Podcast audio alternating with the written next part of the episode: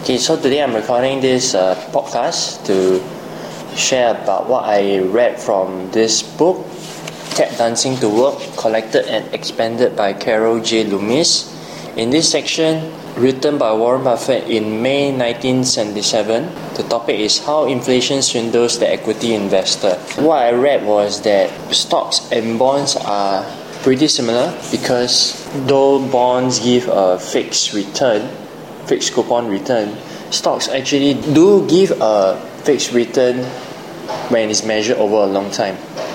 And in the orange paragraph that I wanted to share with you guys, so it says that in the usual case, a bond investor receives his entire coupon in cash and is left to reinvest as best as he can. Uh, our stock investor equity coupon, in contrast, is partially retained by the company and is reinvested at whatever rates the company happens to be earning.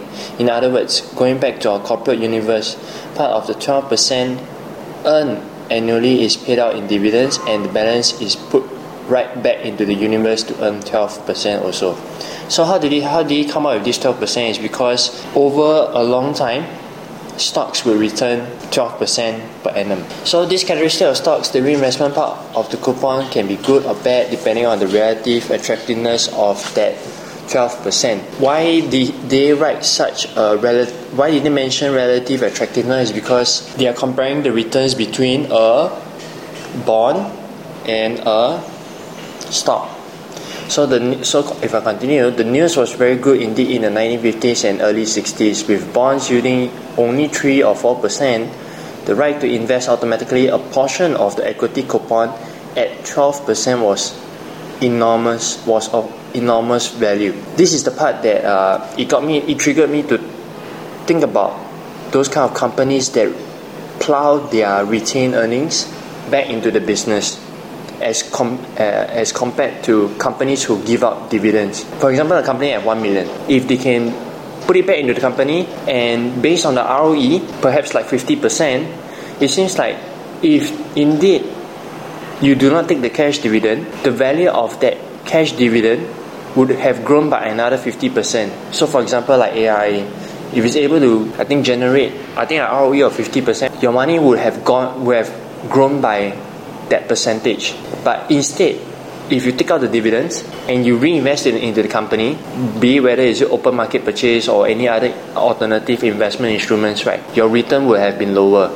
So this is the crux that I learned from uh, this paragraph between growth companies and companies that pay dividend. Note that investors could not just invest their own money and get that 12% return. Stock prices in this range in this period range far above book value and investors were prevented by the premium prices they had to pay from directly extracting out of the underlying corporate universe whatever rate that universe was earning.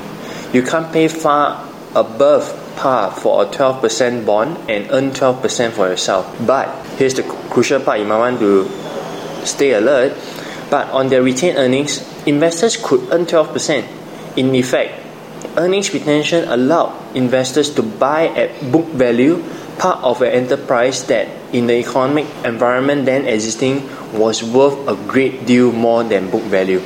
So that coincides the AIA example that I wanted to share with, uh, with you guys because if AIA wanted to pay out 1 million dividends, but I told AIA, no, keep it and expand the business, and they generate a 30% return on equity on that business, my returns would have been 30%. I hope this is a spoiler for for those team members who are biased, who are skewed towards dividends and also skewed towards growth companies because uh, it gave me a totally new concept.